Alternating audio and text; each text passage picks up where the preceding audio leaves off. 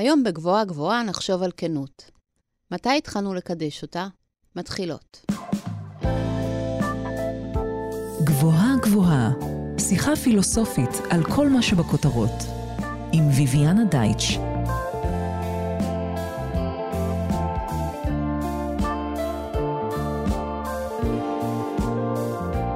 היי, אני ויויאנה דייטש, אנחנו על גבוהה גבוהה, תוכנית במדי שבוע ניקח פיסת מציאות אקטואלית ונפרק לה את הצורה הפילוסופית.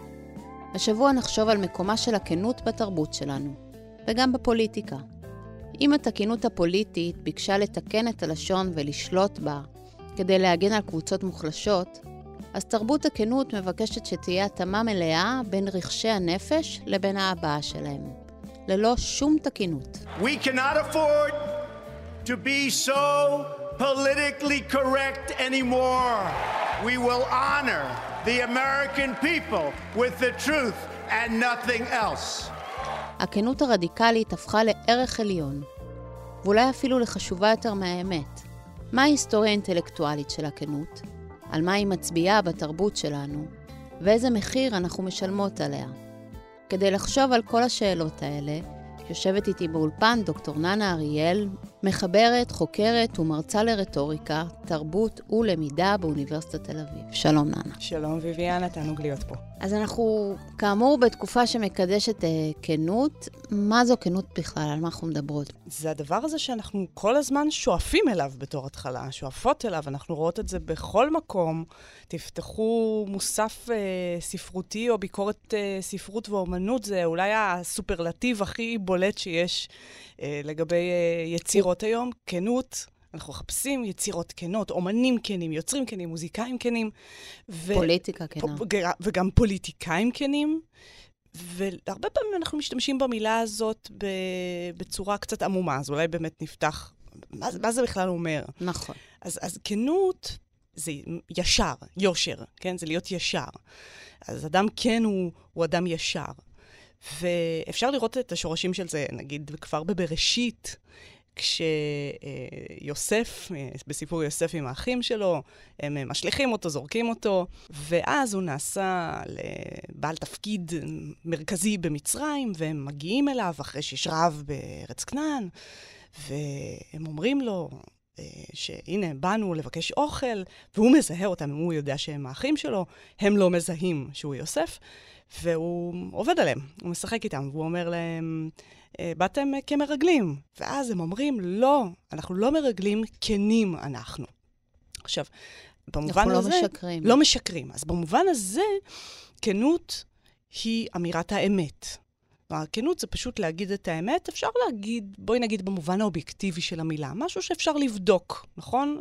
אחרי יוסף הם לא מרגלים, נניח שאפשר באופן עקרוני לבדוק את זה, ובמובן הזה כנות זה אמירת האמת. עכשיו, כשהולכים לאנגלית, זה קצת קצת יותר מורכב, ובאנגלית יש ניואנסים למילה הזאת שאין בעברית. אז כנות היא מצד אחד ה-honesty, שאונסטי זה די דומה למה שקורה עם האחים של יוסף. כלומר, להגיד את האמת, משהו שההפך שלו הוא שקר או לרמות, נניח. נגיד, ניקח את הדוגמה האולי בלתי נעימה, אבל הכי אולי בולטת לכנות, בגידה בין בני זוג. אז אם מישהו אומר, שואל, בגדת, והצד השני אומר, לא בגדתי, אז he's not being honest. נכון? הוא משקר. עכשיו, יש עוד מילה באנגלית ש... שמצביעה על כנות, אבל מסוג אחר, והיא ה-sincerity. וה-sincerity זה כבר משהו קצת אחר. ה-sincerity היא לא אמירת האמת, אלא היא סוג של התאמה בין מה שאני מרגישה או חושבת, לבין האופן שבו אני מביעה את זה. בצורה פומבית, בפני האחר, בפני הזולת.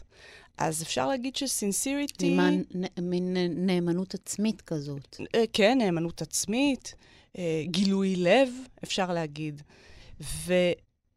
ובמובן הזה, כנות, sincerity, ההפך שלה, זה לא לשקר, אלא אפשר להגיד אולי שההפך מ-sincerity זה נניח להיות צבוע. ויש לנו מילים מאוד יפות בעברית לתאר את זה. למשל, אנחנו מדברים על דו-פרצופיות. למשל, מישהו ש... מראה פנים מסוימות בהקשר אחד ואחרות בהקשר אחר, או מסתיר את הפנים האמיתיות שלו. אפשר להגיד שיש אמת, אם אני מתייחסת לאמת חיצונית, זה סוג מסוים של כנות, אבל הכנות שאנחנו מתייחסות אליה היום זה לאיזושהי אמת פנימית. זה, זה ביני לביני, קודם כל. כן, הכנות נובעת ממה שביני לביני, אבל היא מצריכה להביע את, את עצמה החוצה. Mm-hmm. זאת אומרת, היא נעשית כנות כאשר היא, היא הופכת להיות uh, פומבית. Mm-hmm. פומבית לאו דווקא מול קהל גדול, בפרהסיה, שזה מונח גם חשוב בהקשר הזה, של להביע את הכנות בפני הרבים, אבל זה יכול להיות גם בפני הזולת, היחיד, והיא נעשית כנות כאשר היא מובעת. אז אנחנו אומרים למשל על אדם שאין... מובעת במילים. מובעת uh, במילים, יכול ב... להיות שגם במחוות גוף. Mm-hmm. Uh, זאת אומרת, תשאלת, תשאלי אדם איזה מחוות גוף הן מחוות גוף של כנות, אז סביר להניח שיש כמה דברים קונבנציונליים שאנשים יעשו, למשל לשים יד על הלב, או דברים מהסוג הזה, שהם חלק מהרטוריקה של הכנות, שאולי עוד, אולי עוד נדבר עליה. אז כשאנחנו אומרים למישהו שאין תוכו כברו, זה ביטוי תלמודי, אז בר בארמית זה חוץ, אז יש איזה פער בין הפנים לבין החוץ. או כשמישהו אומר, פי וליבו אינם שווים, ביטוי עוד משנאי, זאת אומרת, יש איזה פער בין הלב, כן, בין הרכשי הנפש, לבין ההבעה. וזה הסינסריטי. ובמובן הזה צריך להבין שהכנות, ובעיניי זו הכנות הדומיננטית יותר בשיח היום, אין לה שום עניין עם האמת. אדם יכול...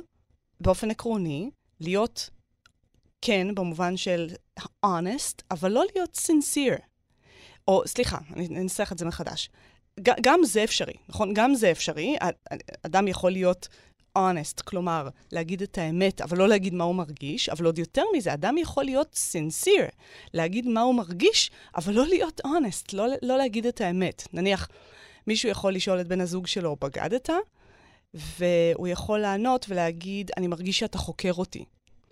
אז הוא sincere, הוא אולי מביע את התחושות שלו, אבל הוא לא אומר את האמת, או מסתיר אותה, במקרה שהוא בגד. זה סוג של אותנטיות, אפשר להתייחס לזה כאותנטיות? אותנטיות היא מושג מאוד מאוד מעניין שקשור לכנות, ויש uh, חוקרים, למשל ליונל טרילינג, שחקר את זה, ספר ידוע שנקרא Sincerity and Authenticity, שהוא אומר שלמעשה האותנטיות החליפה את הכנות במאה ה-עשרים. עכשיו, אותנטיות היא דבר מעט שונה, משום שהאותנטיות בכלל לא דורשת איזשהו פער או הלימה בין פנים לחוץ. כשאנחנו אומרים על מישהו שהוא אותנטי, כלומר אמיתי או מקורי, אנחנו אומרים, הוא אמיתי בכל הווייתו. אין לו שום צורך להביע את הכנות שלו כלפי חוץ, כי כולו, כולו האמת. ותפיסה כזאת של אותנטיות אפילו לא דורשת מאנשים לעשות איזה מאמץ רטורי להביע את הכנות שלהם, כי כל כולם מביעים את האמת הזאת, בעצם היותם. בואי נדבר על זה קצת היסטורית. היסטוריה אינטלקטואלית של הדבר הזה, שאת מצביעה על איזשהו שינוי שמתרחש בהקשר הזה. בואי נדבר על זה קצת.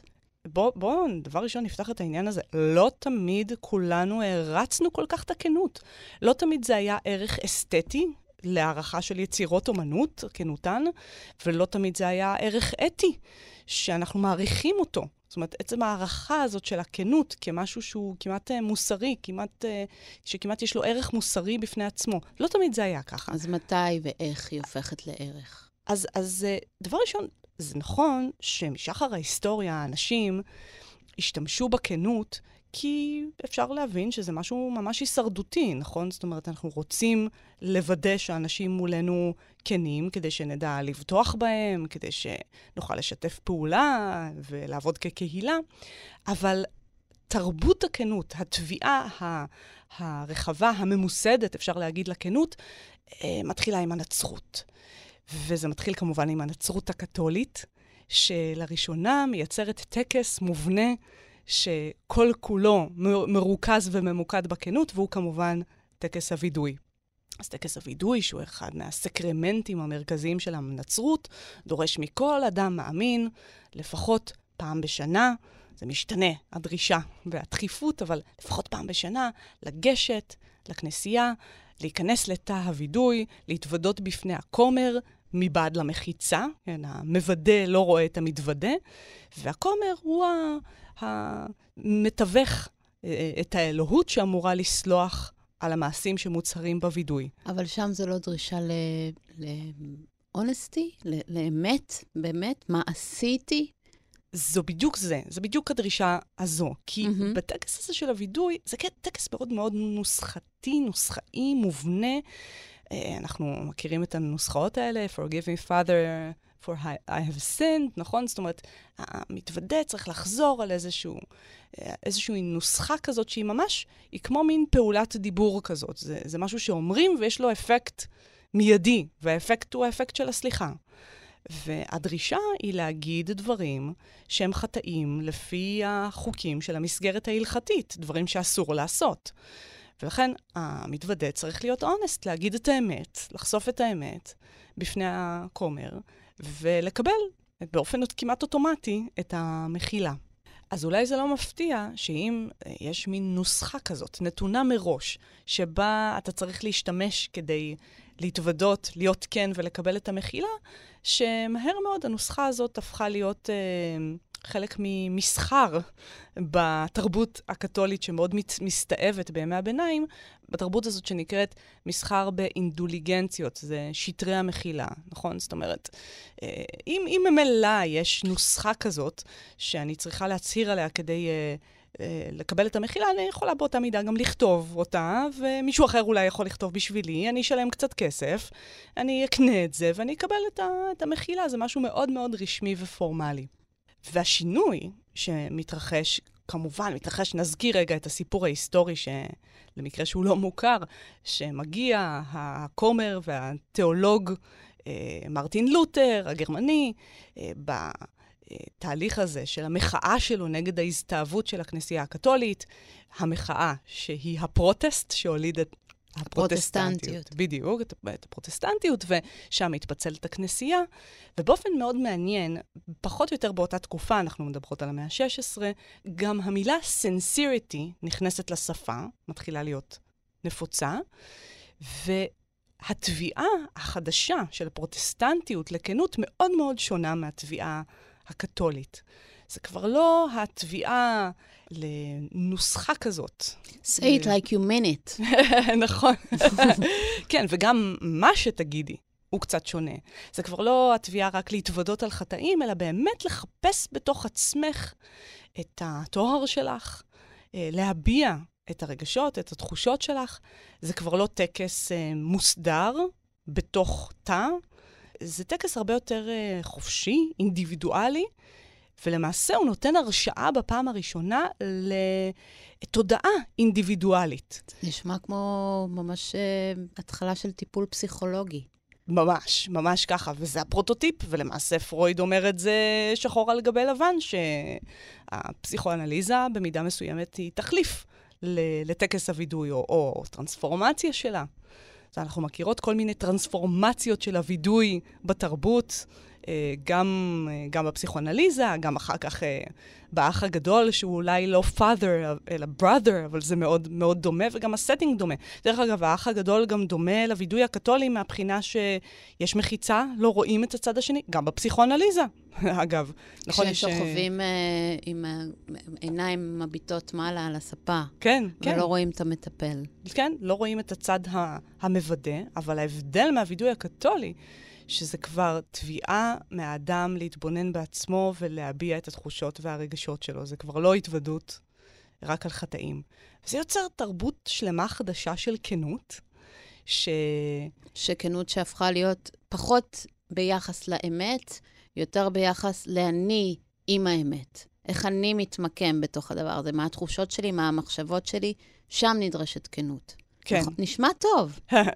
בוא נגיד ככה, הצד החיובי פה הוא ההרשאה לרפלקסיה עצמית, למבט עצמי, כמובן הצורך להיפטר ממוסד דתי שהסתאב, שזה המוסד הקתולי. האפקטים היותר ארוכי טווח הם חברה הרבה יותר אינדיבידואלית, שממוקדת באני, במה שאני מרגיש ומה שאני חושב. מה שאולי עוד מעניין זה הקשר בין ההתפתחות של תרבות הכנות שממוקדת באינדיבידואל גם לקפיטליזם. זאת אומרת, ובר כתב על זה כבר בתחילת המאה ה-עשרים, על האתיקה הפרוטסטנטית ורוח הקפיטליזם. אם הרעיון הוא להתבונן בעצמך, בעצמך, צריך להגיד, להתבונן בעצמך, לפשפש בנפשך, למצוא את התוהר, למצוא איך להשתפר כל הזמן, כן? הרעיון הזה של השיפור העצמי, בסופו של דבר מוביל לחברה שאנחנו חיות בה היום, שכוללת גם את הקידוש של הכנות. אני ראיתי גם שאת עושה איזושהי הבחנה, את מדגישה את המעבר שעושה מהספר של אגוסטינוס, וידויים, לספרו של רוסו, הוידויים. גם שם רואים את המעבר הזה, נכון? את יכולה לתת לנו על זה כמה מילים? כן, אפשר להגיד שזה קצת סימפטומטי, כזה מראה את, ה, את המעבר בין, בין כנות במובן הקתולי לכנות במובן הפרוטסטנטי. גם רוסו מת על אותנטיות. כן, רוסו אולי המציא את שיח האותנטיות כן. במערב. תראי, אוגוסטינוס, זה נורא, זה קריאה מאוד משעשעת, הוא מתוודע על חטאים, ואת קוראת את זה ואת אומרת, וואלה, זה לא כל כך נורא מה שהוא עשה, זה לא, העניין הוא לא הוא. It's not about him. בסופו של דבר, הספר שלו, שהוא מהרביעית לספירה, כן, זה, זה ספר שהמטרה שלו היא מיסיונרית. הוא מנסה להראות איך אדם פונה לאל, מתוך מטרה מיסיונרית. ואצל רוסו, זה באמת כבר עניין אחר לגמרי. זה כותב מודרני, שחושב על עצמו במונחים של אינדיבידואל, שנפשו מעניינת בכלל. שמה שמתחולל בנפשו ובחייו הפרטיים מעניין, שבעצם הקוראים הם המוחלים הפוטנציאליים, ולא האל או הנציג שלו.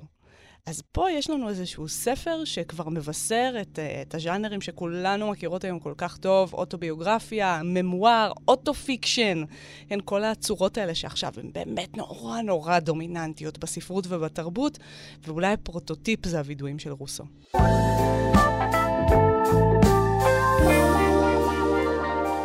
מה קודם לזה? נגיד אם אנחנו חושבים פילוסופית, התחלנו מהנצרות. יש לנו משהו להגיד על יוון העתיקה בהקשר הזה? תראי, זה, זה מעניין, כי כל הרעיון, הרעיון של הכנות שממוקדת באינדיבידואל, זה חשיבה זרה לגמרי לחשיבה היוונית. בכלל הרעיון הזה של, של תודעה אינדיבידואלית, אולי מבלבל שאנחנו הרבה פעמים בשיח הציבורי מתייחסים לכנות כמילה נרדפת לאמת. אבל הכנות, כמו שדיברנו עליה עכשיו, מאוד מאוד שונה מהאופן שבו חושבים פילוסופים על האמת במסורת הפילוסופית. והם חשבו על האמת בצורה מאוד שונה, ועדיין כל ההוגים האלה מאוד מאוד שונים מהאופן שבו אנחנו מדברים על הכנות. נניח אם חושבים על, על אפלטון, על האמת המוחלטת הזאת, האידאית שהוא מחפש, כן, זאת אומרת, אמת שאפשר לאחוז בה בסופו של דבר דרך תהליך של חיפוש, או אם חושבים על אריסטו, האמת היותר נזילה אצלו, שהיא אמת שדנים בה, שהיא חלק מהסכמה קהילתית, אמת שאומנם אפלטון מאוד מאוד התנגד אליה, לרעיון ש, שהסברה, או הדוקסה, הסברה, מה שאנשים חושבים שהוא אמת, ייראה כמו אמת, זה, זה הוויכוח הגדול בין אפלטון לבין הסופיסטים, ועדיין זה סוג של אמת, זה משהו שלקבוצה או לקהילה נראה מספיק דומה לאמת ברגע מסוים, כדי שנסכים על זה ש, שזוהי האמת. את יודעת, אנחנו יושבות פה ואנחנו מסכימות שלנשים צריכות להיות זכויות שוות, ואנחנו לא רוצות לדון בזה בכלל. אנחנו רוצות שזה יהיה ממש אמת, למרות זה לא, כמובן לא אמת, כן? זה סברה, זה תפיסה, זה נורמה, אבל אנחנו רוצות שזה יהיה כל כך, או שלא צריך להכות ילדים. אנחנו לא רוצות שזה יהיה בכלל מושא לדיון. זה, אנחנו רוצות שזאת תהיה האמת שלנו. ו... לכן קראנו לזה זכות טבעית. או... כן. כן. כן, החל מהנאורות. כן. הרעיון הזה. עכשיו יש דיבור על חוקה כן. בישראל. אנחנו רוצים שיהיו כמה דברים. שנפסיק של... להתדיין נפסיק בהם. נפסיק להתדיין, שהם מבחינתנו האמת של המדינה הזאת. זאת לא האמת האבסולוטית, זו האמת שהיא חלק מדיון. אנחנו רוצים שזאת תהיה האמת. וכנות מצד שני, היא לא, לא חורגת מכל הדיון הזה. היא לא מבקשת מהאדם, כנות במובן של sincerity לפחות, היא לא מבקשת מהאדם לחפש את האמת, אלא היא קשורה, כמו שאמרנו, ליחס בין התחושה או המחשבה לבין האופן שמביעים אותה. במובן הזה זה משהו שהוא הוא, הוא, הוא פנימי, הוא קשור ליחס בין אדם לשפה, ולא ליחס בין האדם לחברה או לאמת האובייקטיבית או הנורמטיבית. סובייקטיבית לגמרי. כן? הכנות היא סובייקטיבית, זה מה שאני מרגישה ומה שאני חושבת, ולכן זה אולי קצת מתחיל להיות מסוכן כשאנחנו רואים בכנות עדות לאמת. עבור מי שמצטרפת אלינו עכשיו, אנחנו על גבוהה גבוהה, אני ויביאנה דייטש, איתי באולפן דוקטור ננה אריאל, ואנחנו משוחחות על כנות ועל הקידוש שלה בתרבות שלנו היום. אז מה, מה הבעיה? מה, מה אנחנו מקדשות בעצם בזה שאנחנו מקדשות את ה-sincerity הזה, את הכנות הזאת? מה, מה הבעיה בזה? תראי, אם uh, הכנות, במובן של honesty, ניתנת לבדיקה, כמו שאמרנו, אפשר לבדוק אותה, כי היא מידע על uh, אמת, וההפך שלה הוא שקר, את זה אפשר לבדוק. את ה-sincerity אין אפשרות לבדוק. את ה-sincerity זה משהו שאדם מביע בכל מיני אמצעים קונבנציונליים, והשאלה אם האמצעים האלה נתפסים כאמינים או לא, כלא אמינים. זאת אומרת, היא, היא לא ניתנת לאישוש בשום צורה. ומה שנותן לה תוקף הוא הרטוריקה. עכשיו, זה שאדם משתמש ברטוריקה כדי להביע את כנותו, זה לא אומר שהוא לא כן.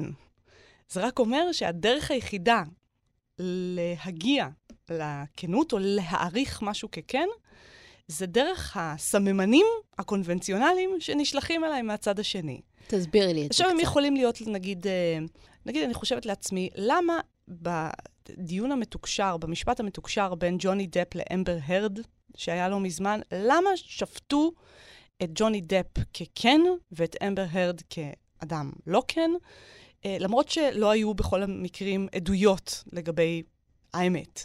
זאת אומרת, יש כל מיני סימנים לשוניים, מחוות גופניות, היא נראתה בגוון הקול שלה ובטון שלה, כמי שאולי אה, היא לא כנה לעומתו. זה בכלל ב- בכל דיון משפטי, זה הפך להיות אה, מאוד מאוד רלוונטי הדיון הזה, נכון? במיוחד בפני, אה, כשזה מול אה, חבר מושבעים, יש המון המון ערך לדבר הזה שאת מתארת, לשפת הגוף בתוך הדבר הזה, לכנות שהיא sincerity, אה, היא, היא כאילו גם מידע, על, על אונסטי. או התחושה שלנו אולי, שאם בתחושה. משהו סנסיר, אז הוא, הוא מעיד על, על אונסטי במובן של אמירת, אמירת האמת. ויש יש כל מיני סימנים כאלה. או, או יש רטוריקה כזאת מובחנת שאנחנו שופטים אותה כרטוריקה של, של כנות. יש לה כל מיני, מעניין לחשוב על זה, כי זה לא, זה מאוד דינמי. זה לא אוסף של דברים שתעשי אחת, שתיים, שלוש, ארבע ותשתפתי ככנה, כי אז זה היה יכול להיות מאוד פשוט. אבל למשל, כשאדם נוטה להגיד על עצמו דברים רעים, ולהציג את עצמו בצורה לא מחמיאה, התחושה שלנו היא שהוא פועל בניגוד לאינטרס שלו, ולכן כנראה שהוא כן. זאת אומרת, אם מישהו כבר מלמד חובה על עצמו, אז, אז כנראה ש... שאין לו, אין לו סיבה לעשות את זה, והוא כן. הרבה פעמים כשמישהו מאוד נרגש, כשמישהו ספונטני, כשמישהו מביע רגשות בצורה לא מסוננת, אנחנו מרגישות שיש סיבה להעריך את הדיבור שלו כדיבור כן. לפעמים גם כשמישהו מאוד um, קיצוני, ופה אולי זה מתקשר לסכנה של העניין, כשמישהו מאוד קיצוני, עד כדי כך שהוא מוכן לנתץ מוסכמות, uh, לשבור... Um, לשבור נורמות, אנחנו לפעמים נחשוב שיש פה איזה, זה מתקשר לעניין שאולי אין לו אינטרס לעשות את זה, כי יכול, הוא, הוא יכול להצטייר לאור שלילי או להסתכן, ולכן אנחנו נוטות אולי לשפוט אותו כ, ככן.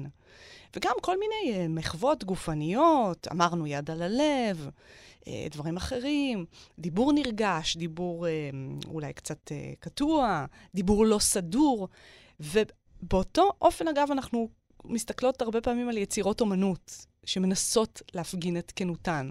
כשיצירה רוצה לראות כנה, הרבה פעמים היא תנסה לראות לא מהוקצעת, כזאת שלא הושקעה בעבודה. Yeah. אולי זו הזדמנות גם להגיד משהו על המקור של המילה sincerity. הוא מאוד מעניין. בלטינית זה מגיע מהצירוף סינקרה, שזה ללא שעבה. כי ברומא העתיקה, כשהיה איזשהו... בספרדית זה ממש פשוטו כמשהו, סינסרה. כן. זה ממש בלי שעבה. אז זה ככה, בלדינית זה ממש גם אותו דבר. כן. וברומא העתיקה, כשהיו פסלים או כלים מאיכות לא טובה, היו מטשטשים את הפגמים עם שעווה.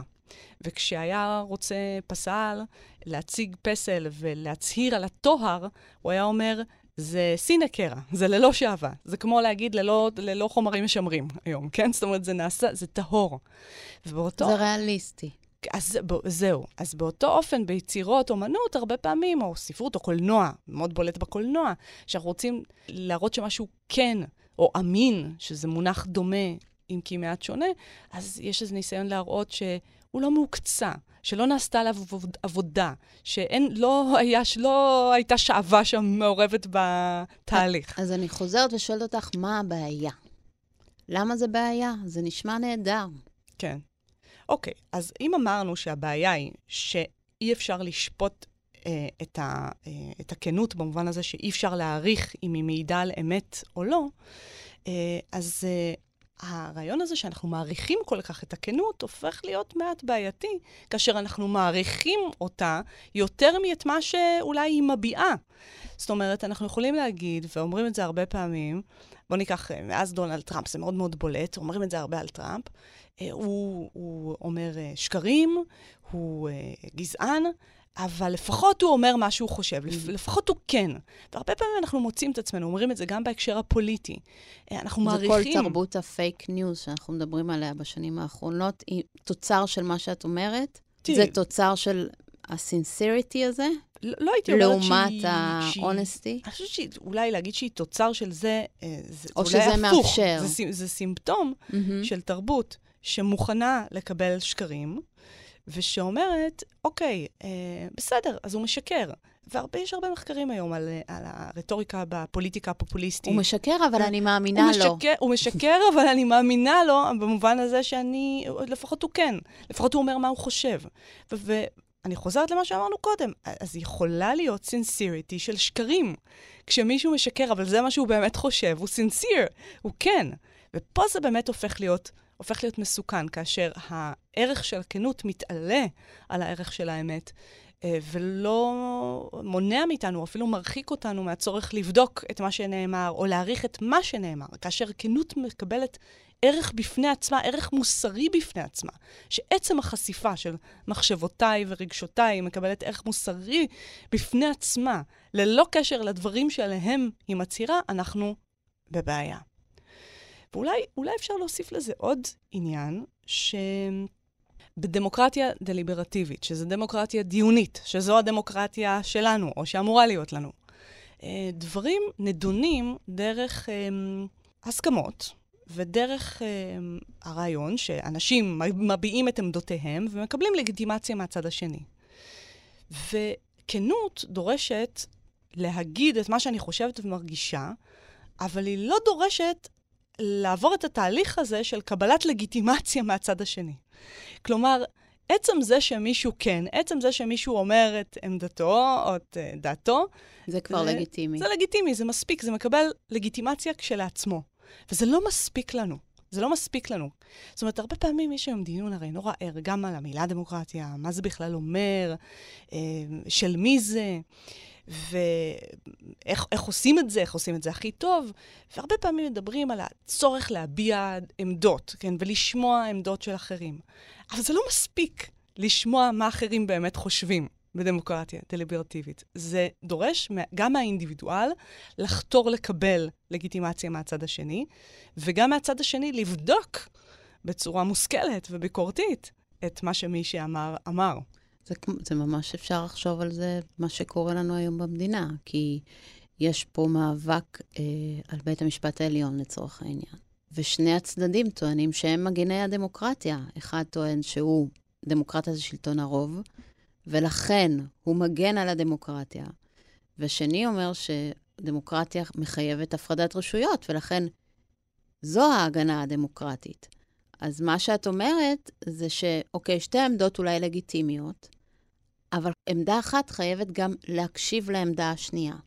לא מספיק שאני אביע את עצמי בצורה אותנטית ואני אגיד שזו דעתי, אני צריכה להיות מסוגלת גם לשמוע. זה מה שאת אומרת? כן, חייבת. זאת אומרת, את יודעת, לפעמים חושבים שיש איזה ניתוק בין תרבות אינדיבידואליסטית, עירונית הרבה פעמים, לבין, נגיד, הפוליטיקאים היותר דתיים והלאומיים, או לאומניים שאנחנו רואים היום.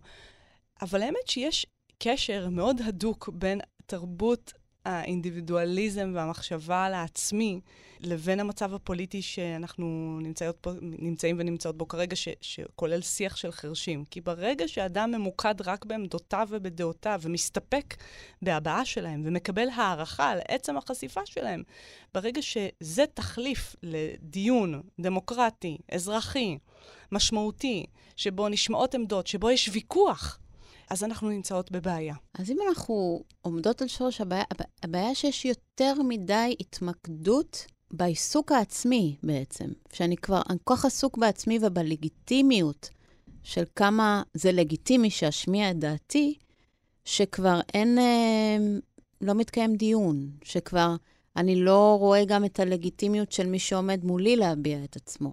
הרחקנו לכת לאיזה אינדיבידואליזם קיצוני שכזה. נכון? כן, כן, כן. שהוא כולל כמובן גם איזו הסתגרות והשתבללות בתוך זהויות מאוד מאוד מופרדות, שגם הן קשורות קצת לכנות. במובן הזה, לכנות ואולי עוד יותר מזה לאותנטיות, נכון? הנה, זה מי שאני, זה האני האותנטי, take it or leave it, ואנשים מאוד מאוד מתעקשים על האותנטיות הזאת שלהם, אולי בלי להביא בחשבון שאותנטיות, לפחות באחת התפיסות שלה, כי זה מושג די מורכב, כן? בפילוסופיה האקסיסטנציאליסטית, יש כל מיני מובנים של אותנטיות. אבל בוא נגיד, אני אגיד רגע במובן שאני חושבת עליו. אותנטיות היא דבר דינמי, שיכול להשתנות עם, מתוך מפגש עם אנשים אחרים. זה לא איזה קונסטרוקט ביולוגי שנקבע, וזה אני וסתו, ואני מתעקשת להיות אני, וזה הכל. לא, זה משהו שנמצא במגעים אחרים, ושיכול לעבור טרנספורמציות ושינויים. וזה זה היופי בחברה אזרחית דמוקרטית. זאת אומרת שהוא כולל בתוכו איזשהו מפגש בין זהויות, ולא לא, לא רק הסתגרות בתוכן, ואפשרות לדיון, להסכמות. אחרת אה, נשאר במצב התקוע והקשה שאנחנו נמצאים בו עכשיו. דיברנו על איזושהי התגלגלות היסטורית. אבל אנחנו באמת נמצאות באיזושהי הקצנה מאוד גדולה. מה את חושבת שמאפשר את זה? למה, למה הגענו למצב הקיצוני הזה, שקצת שכחנו מהצורך להגיע לאמת, ו- והתמקדנו ב- בערך של האני העצמי, הכן, האינדיבידואליסט הזה, שעסוק כל כך בעצמו? מה מאפשר את זה? וואו, איזו שאלה ענקית. תראי, כמו בכל דבר, זה אוסף של תהליכים שכמו שראינו בשיחה הזאת מתחילים, או, או לפחות אה, מותנאים במאה ה-שש עשרה, כן, עם תהליכים מאוד ארוכים של אינדיבידואציה, שיש להם צדדים מאוד חיוביים, צדדים שקשורים ל... לליברליזציה, ו... ולא רק להקצנה וה... והצדדים האפלים יותר של השיח שאנחנו מדברות עליהן. זה אחד הדברים. את יודעת מה, אולי אני אנסח מחדש. זה פשוט אותו מצב פוסט-מודרני הזה שאנחנו מדברים עליו ללא ערף.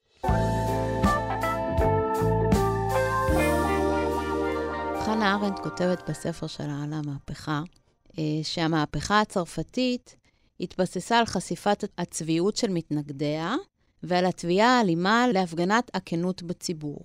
הכנות שארנדט מדברת עליה. היא שונה מזו שאנחנו מדברות עליה כאן אה, היום? כן, את יודעת, הדבר ראשון, צריך להגיד, היא אומרת את זה בצורה ביקורתית, כן? Mm-hmm. היא מתייחסת לכנות הזאת בצורה ביקורתית, ל- ל- לדבר הזה של החשיפה אה, של העמדות האמיתיות של מי שהסווה את עמדותיו. אבל מה שחשוב אולי זה שהם, חשיפה של עמדות פוליטיות, כמו שדיברנו קודם, זה מתקשר באופן ישיר למה שאמרנו, חשיפה של עמדות פוליטיות. אה, במובן הדמוקרטי של המילה, היא שונה מהחשיפה הזאת של הכנות, כי חשיפה של עמדות פוליטיות בדמוקרטיה דורשת לגיטימציה מהצד השני. החשיפה הזאת, המטרה שלה, היא לא עצם החשיפה. המטרה שלה היא לקבל לגיטימציה מיריבים פוליטיים או בני ברית פוליטיים. זאת אומרת, אחרת אין בטעם לחשיפה הזאת של עמדות פוליטיות בפרהסיה.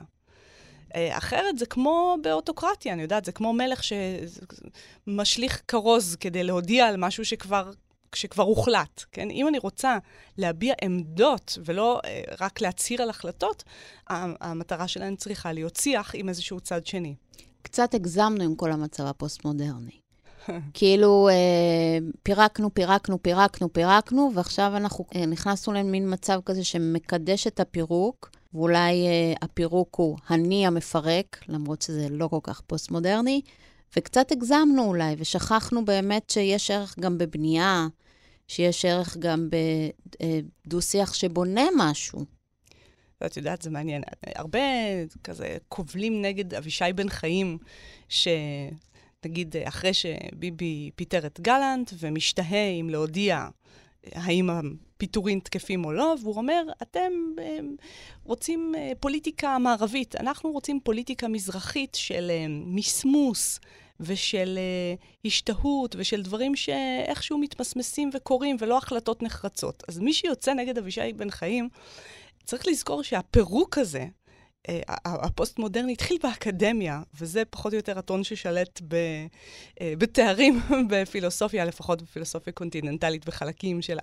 זאת אומרת, יש איזה ברית מושתקת, או לא מודעת אפילו, בין סדדים שונים של המערכת הפוליטית, של גישות לשיח הציבורי. אבל אולי זה, זה טיפה, זה טיפה סוטה מהעניין, כי אני חושבת שהעניין של הפירוק, הפוסט-מודרני במובן הזה של אין אמת, של אני רק אומר את עמדתי בכנות, ולא משנה אם היא אמיתית או לא, זה באמת מאוד מאוד מסוכן. אבל הרעיון הבסיסי שאין אמת אבסולוטית במובן של אפלטון, היא נורא נורא חשובה בדמוקרטיה. אני מחזירה אותנו למה שאמרנו קודם. הרעיון שלא הגענו עם אמת, אלא אנחנו יכולות להסכים על אמיתות. זה ג'ון סטוארט מיל, כן. כן, אבל עוד לפני זה, כבר אצל אריסטו אפשר לראות את הרעיון הזה של הצורך בדיון שיוביל לאמיתות מוסכמות זמניות, לסברות מוסכמות שאפשר לעבוד איתן. וזה נורא נורא נורא חשוב. זאת אומרת, שאין איזו אמת אבסולוטית שמוכתבת מראש. והצרה היא שהתביעה לכנות לא מבקשת את הדבר הזה. לא, היא מסתפקת בכנות. הכנות מקבלת ערך בפני עצמה. מספיק שמישהו כן, ואני אומרת, איזה, איזה יופי, איזה, איזה, איזה אמיץ, איזה אומץ זה הכנות. נכון, אנחנו מדברות על זה אפילו במונחים אתיים של פעולה מוסרית. עצם הכנות, עצם החשיפה, לא משנה מה היא חושפת. זה נורא נורא שונה מהצורך במשא ומתן על אמת, שזה כבר משהו אחר לגמרי. אז אם אנחנו נשארות בצורך במשא ומתן על אמת, ואנחנו רוצות להיות חיוביות לרגע, ביחס למה שקורה פה, מה פה היה יכול להיות, עם זה שכל צד אה, נורא בטוח בצדקתו, ופחות מוכן גם להקשיב אה, לצד השני, מה, מה היה יכול להיות, איזו רטוריקה הייתה יכולה להתקיים פה, שהייתה קצת מזיזה אותנו מהשיח הזה שמקדש את הכנות, ומחזירה אותנו לשיח כזה שיותר מחפש את המשותף, אה, להסכים עליו, ולא באופן זמני. את יודעת, בעוד שאת שואלת את זה, אני חושבת על זה שהכנות, נכון, הצבענו על בעיות, אבל היכולת של אנשים להביע את התחושות שלהם, היא גם יכולת מאוד מאוד חשובה, פוליטית. כי כשאנחנו מדברים על, על ההקשר הפוליטי, אנחנו לא מדברות רק על טיעונים רציונליים, אלא גם על רגשות פוליטיים, שיש להם חלק מאוד מאוד משמעותי. ללא ספק. בזירה הפוליטית. והיכולת של אנשים להגיד בכנות, להביע את הכאבים שלהם, מכל הצדדים הפוליטיים, את, ה, את התסכולים שלהם, את תחושת הגיפוח שלהם, זה, זה נורא נורא חשוב. במובן הזה, הכנות היא מאוד מאוד חשובה. אבל היא לא יכולה להיות תחליף לדיון, ודיון, כמו שאנחנו מכירים בתחום הרטוריקה, חייב להתחיל מהנחות משותפות כלשהן.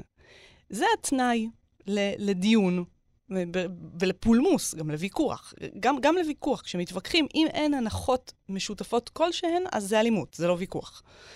ולכן השאלה הגדולה, ואני ממש לא בטוחה שיש לי תשובה כלפיה, כי כרגע, כן, יש עימות מאוד מאוד קשה, ובדיוק על זה, על, על, על מהו הבסיס, כן, מהו הבסיס המשותף. והאם, האם אפשר למצוא בסיס? האם למשל אפשר להניח שהבסיס המשותף הוא דאגה לחיים משותפים, משגשגים, מאיזושהי בחינה, מבחינה, נגיד כלכלית. בואי ניקח את הדבר שכולם פחות או יותר הסכימו עליו, אבל גם זה מורכב כלכלית. האם, האם אפשר להתחיל עם זה? האם שוויון בין כל יושבי הארץ הזאת היא הנחה מוסכמת שאפשר להסכים? אני לא בטוחה.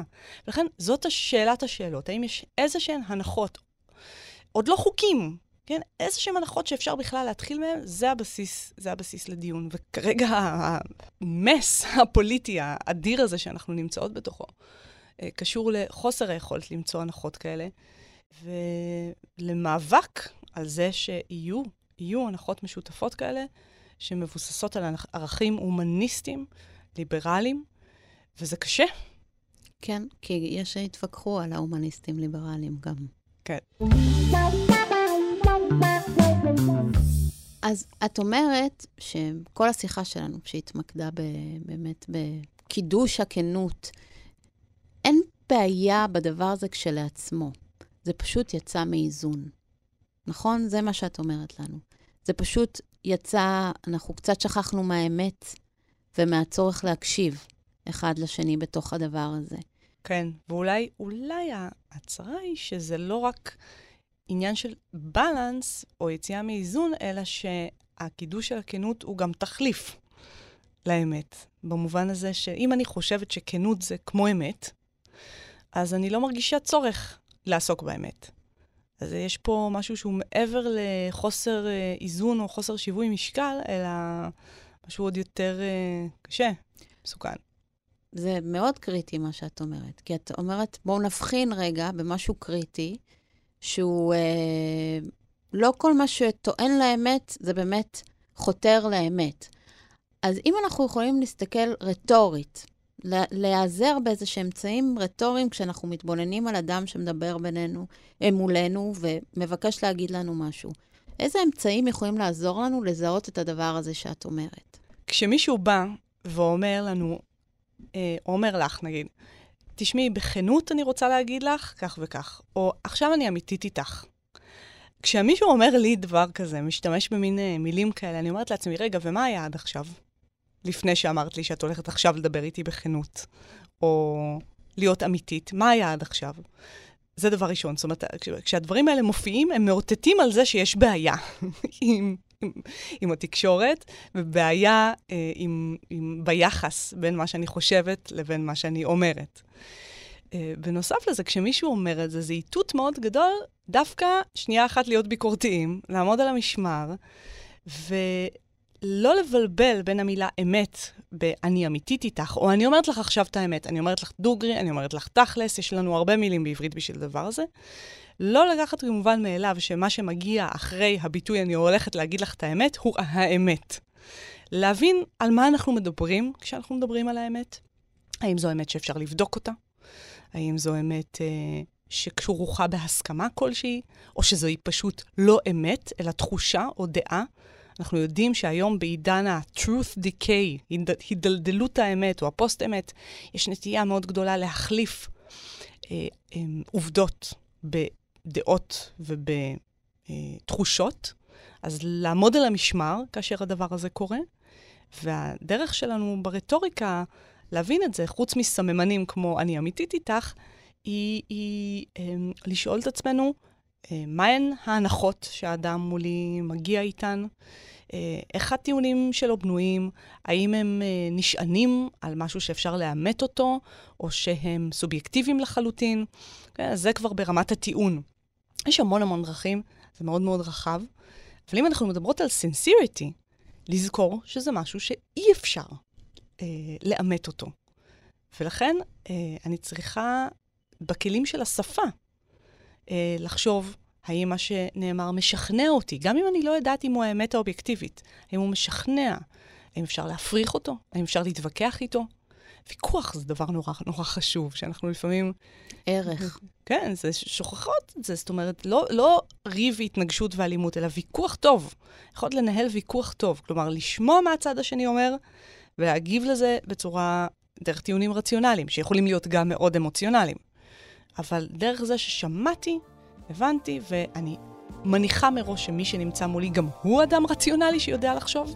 וגם הוא מקשיב. גם הוא מקשיב, וזה אנחנו שוכחים, הרבה פעמים נוטים למסגר את הצד השני בוויכוח הפוליטי, כי אנשים לא רציונליים שעושים בחירות עדריות, ואני חושבת שברוב המקרים זה לא נכון. אני חושבת שאנשים יודעים למה הם עושים את הבחירות הפוליטיות שלהם. וזאת ההתחלה.